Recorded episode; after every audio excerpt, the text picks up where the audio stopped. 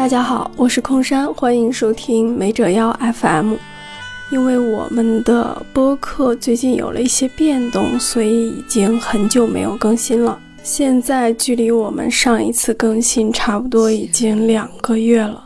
然后我今天有点感冒，但是还是很想聊一下今年五一档的《悬崖之上》。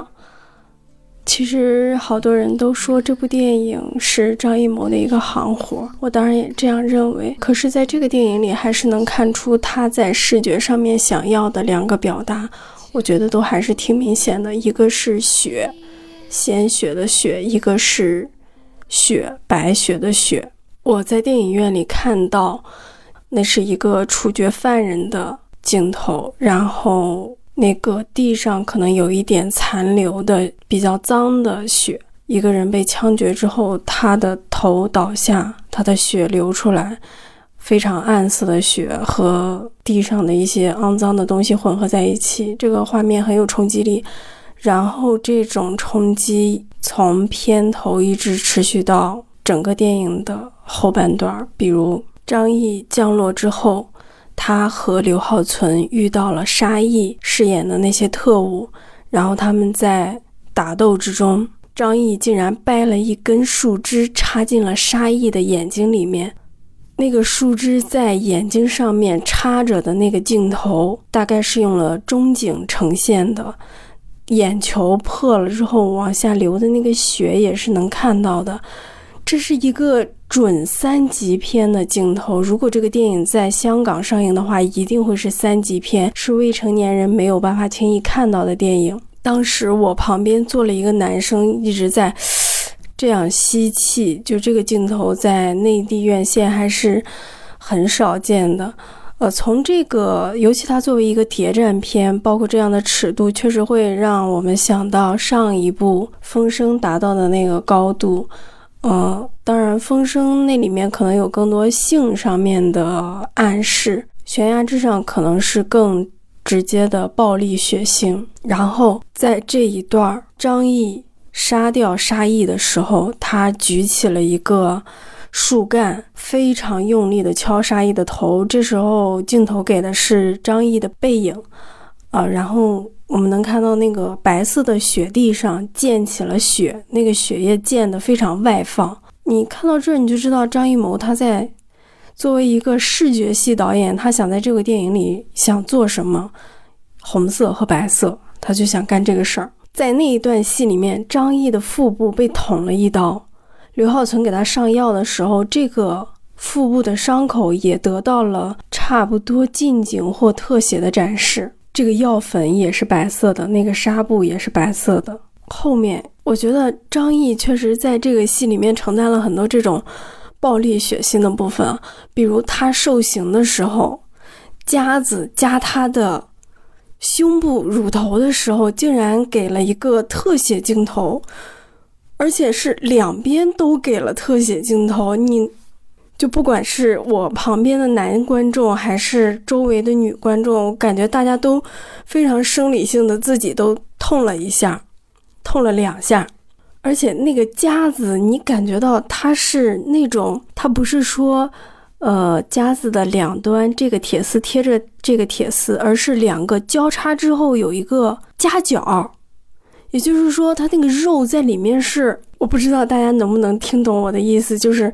那个肉是错开夹在里面的，虽然它并没有流血，但是痛感非常强烈，观众的不适感也非常强烈。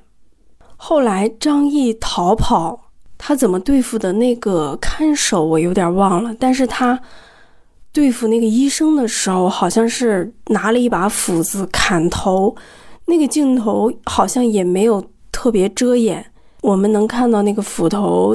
砸到那个人的头上，然后溅起血，有血出现。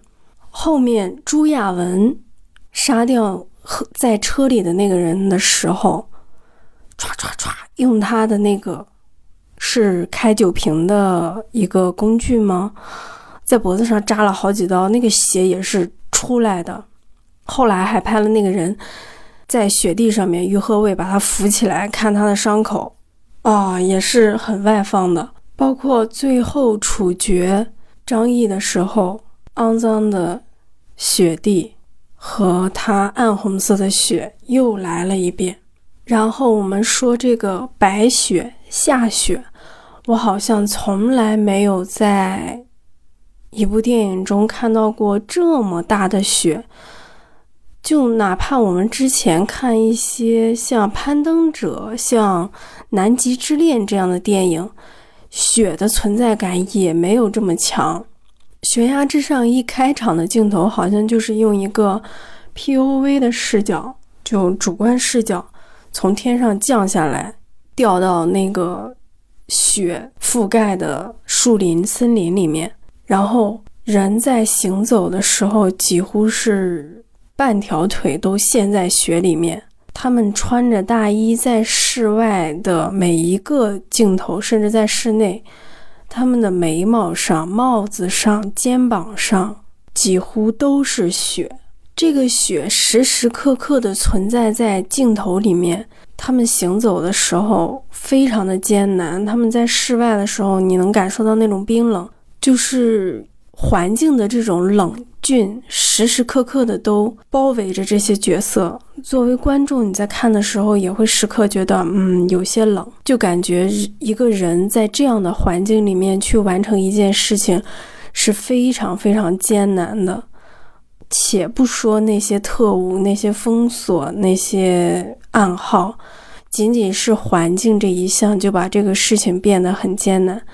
但实际上，这个雪仅仅是作为一个视觉符号出现的，好像它并没有在剧情上给这些角色带来多大的难度和帮助。但它确实是提供了一种心理感受，呃，尤其是最后，其实影片最后有两场感情戏有点拖沓，但是在这个时候，雪又起到了一点点帮助作用。因为他先拍了一个秦海璐的背影，你看到一个人站在雪地里，那里有一条他走出来的痕迹，而且那个人的身上落了好多雪，你就感觉到他在那么厚的雪里站了好长的时间，一动也没有动过，因为他前面的雪还是固定的那些雪。那个人物的情感，他内心的焦急和不确定。担忧一下就通过雪这个环境表现出来了。我觉得在这个地方雪发挥了它的作用，其他地方好像就弱一些。它只是一个只在森林那一段作为一个需要克服的环境呈现了一下，其他部分大概都是氛围型的作用。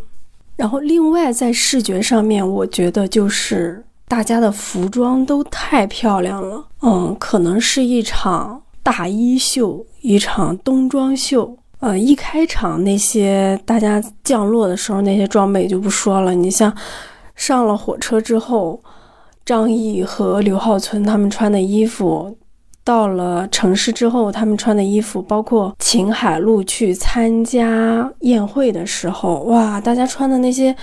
西装都太漂亮了，包括于和伟也是非常的帅，还有他的那个搭档于矮磊吧，穿的那个小皮衣什么的，嗯，我都觉得，嗯，就看上去大家都非常的富有，非常的干净体面，每一个人都光光彩照人。虽然你们是在一个大冬天啊，好像嗯没有办法那么 fashion，但实际上你们每一个人都是。如此的优雅得体，这是我自己在这个电影里面看到的三种视觉的特点吧。然后想聊一聊几个演员的表演和他们的角色。哦，因为张译他其实是放在卡斯第一位的，我以为他会是一个贯穿全片的重要角色，但实际上在中段他的任务就结束了，就走了。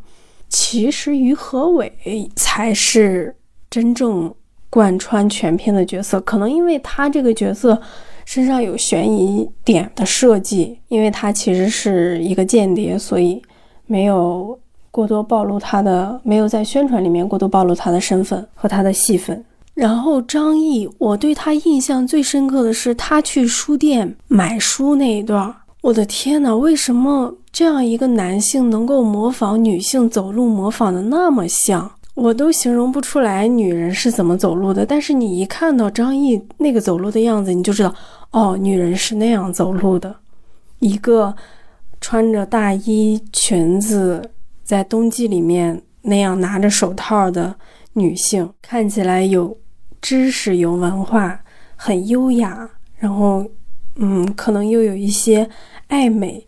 就是他走路的姿势和他给那个女性找的那些装扮，就完全的把这个人物给塑造了出来。就是他，他里面的那个角色作为一个间谍，还是蛮成功的嘛，非非常厉害。然后其他的部分，我觉得他就是做了一个演员应该做的事情，做了张译作为一个演员应该做的事情。其实整部电影，我觉得大家表现的都。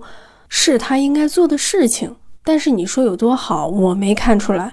还有很多人说于和伟是中国的马龙白兰度，哦，我不知道怎么就突然间给了他这样一个称号。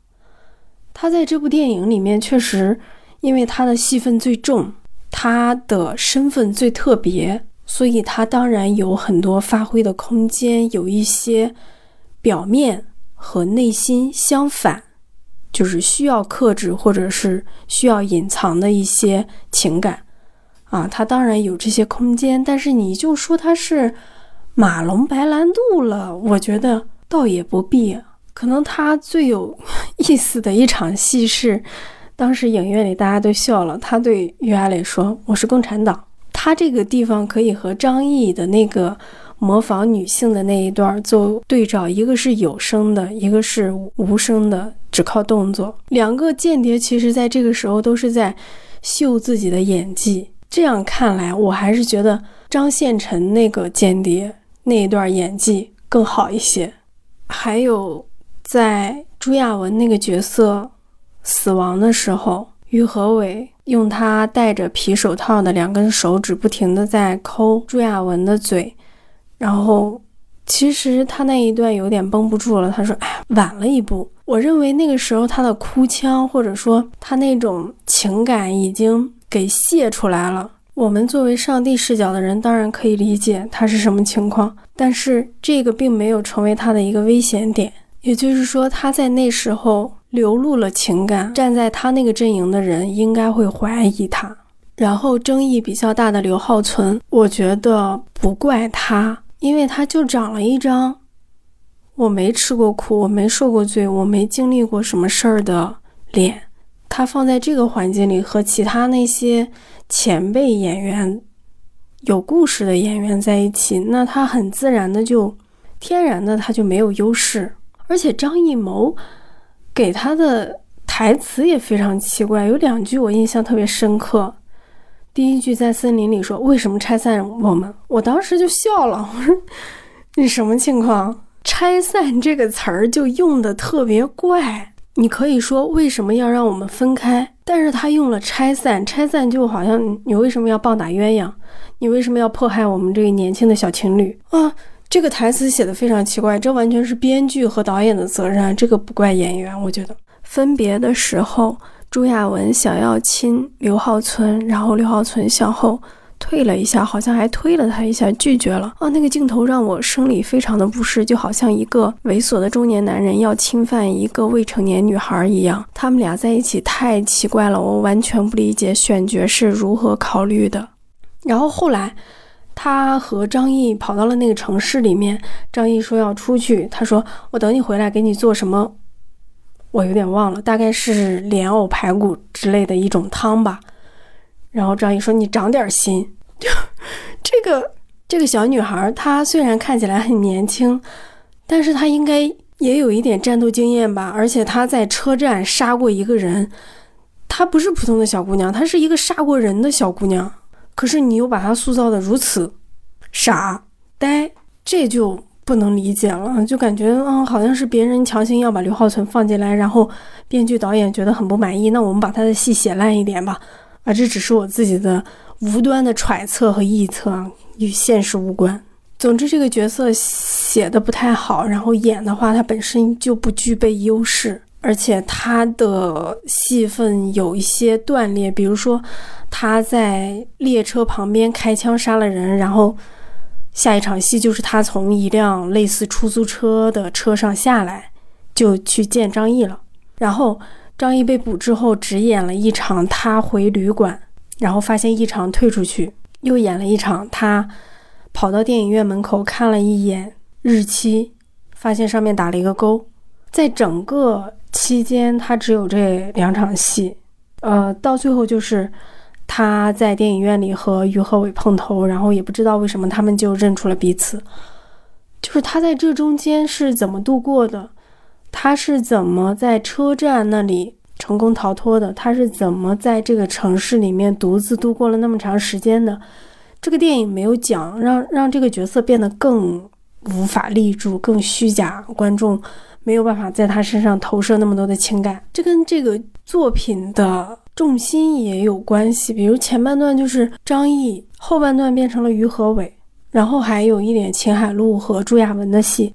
他们的重要的任务呢，就是乌特拉这个秘密行动，但最终这个行动并没有被展现，只展现了这个行动的结局。刘浩存告诉那个人说：“你可以走了，组织安排了什么人来接你。”他在最后反了一下高潮，然后用两场情感戏来代替。一场是于和伟和刘浩存在探讨黎明这个问题，在探讨我们流血牺牲的价值问题。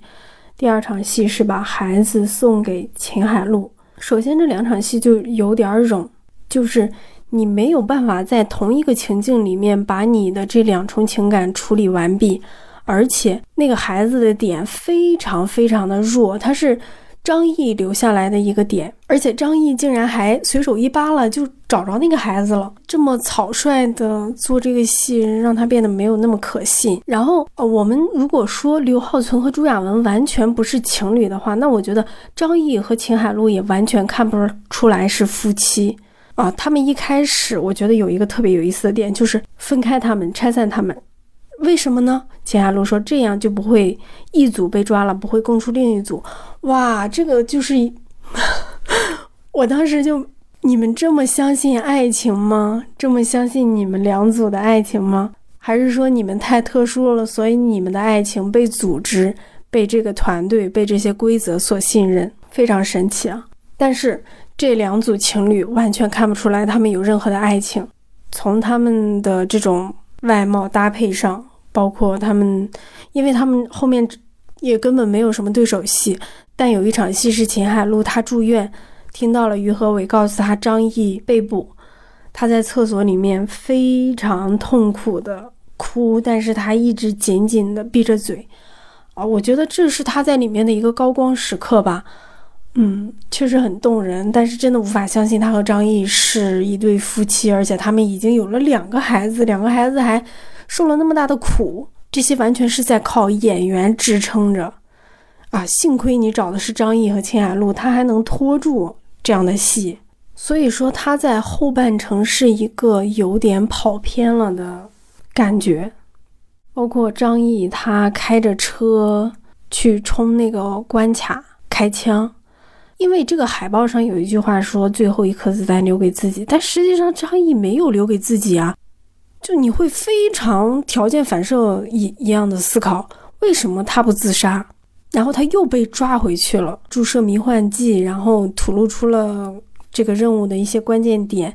然后在整个期间，他好像一直在受折磨。于和伟这边就没有任何行动了。你不能解救你的战友的话，那你能不能杀掉他？你也没有杀掉他，就是张译的那条线完完全全的被抛弃了。于和伟也把他给抛弃了，我自己认为这是一个挺重大的逻辑问题的。然后像秦海璐和朱亚文那边，实际上就是让他们退出行动，任务是把他们给救走，这就是又一次偏离，就是你竟然不让他们去执行任务。我们不是在说实际操作的事情，我们是在说这个剧情走向、故事期待上面。你不让他们去做这个任务，那当然后面这个乌特拉行动的内容和过程和其中的惊险就不必展现了，因为不是他们去执行的。这个四人小队已经有三个人没了，这里很奇怪啊，这是一个不太能够说通的点。然后，因为它是一个谍战，所以你很期待正反双方在智力上能有非常强的交锋。我认为在这一点上，《悬崖之上》做的还不是特别好。比如说，还是说回“我是共产党”那句台词，当时于艾磊他接的特别好。作为一个演员，他在呈现这个喜剧段落的时候，他接的特别好，他有点懵，左右看了一下，然后处于一个。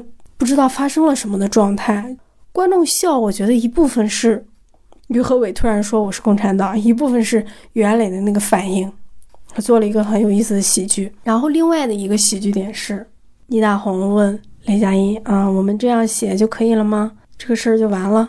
然后那时候雷佳音说，这个被错认成共产党的那个人说他级别肯定比张献臣，也就是张译那个角色还要高。就这里又是一个喜剧点，他有一点点弱化了对手，其实是对手的理念越强，对手的智力越强，手段越强，这个戏才会越好看。你在这里加喜剧点，其实就是我要弱化一下对手，然后我的主角胜利了。你用喜剧点，我觉我承认你还是算有点高明的吧，就是让大家一笑，起码观众情感上能过去。而不是我们还很严肃的来做一个不太高明的反派，然后显得我们的正方又更弱了。所以我觉得用喜剧点起码比那个还高一点，但确实是他没有呈现太强的智力上的交锋，比如螳螂捕蝉，黄雀在后，黄雀后面可能还有几番儿，他是缺乏这个被陷害的那个角色，确实就是变成了一个喜剧角色于艾磊。包括于和伟把书放到他的车里面，所以这是一个非常简单的栽赃陷害，然后故事就这样结束了。虽然看起来倪大红那个角色仍然没有放下心，只是说暂停一下，但是那就是以后的事情了。在现阶段这一个交锋的过程里面，他被简单的手段给打败了。他是一个没有那么厉害的反派角色，所以使得。这部电影的精彩程度和我们主角的厉害程度都没有那么强。最后呢，还是给这部电影打六分，仍然是一个合格的商业电影。它仍然使用了一些技巧，使用了一些镜头语言掩饰它的缺点，去提高这个作品的水准。对于张艺谋来说，这可能就是非常简单了，但是他。这样简单的一个作品，一个行活，一个没有看起来没有花那么多心思的作品，仍然领跑我们整个五一档。他是一个年过七十的老导演，第五代的辉煌都是多少年前的事情了。他现在依然这样的导演拿出一部作品来，依然能够在这样大的一个拥挤的档期里面成为第一名。嗯，我希望后来者能继续努力吧。起码你们也把行活做好一点啊，比如说陈正道，你在干什么？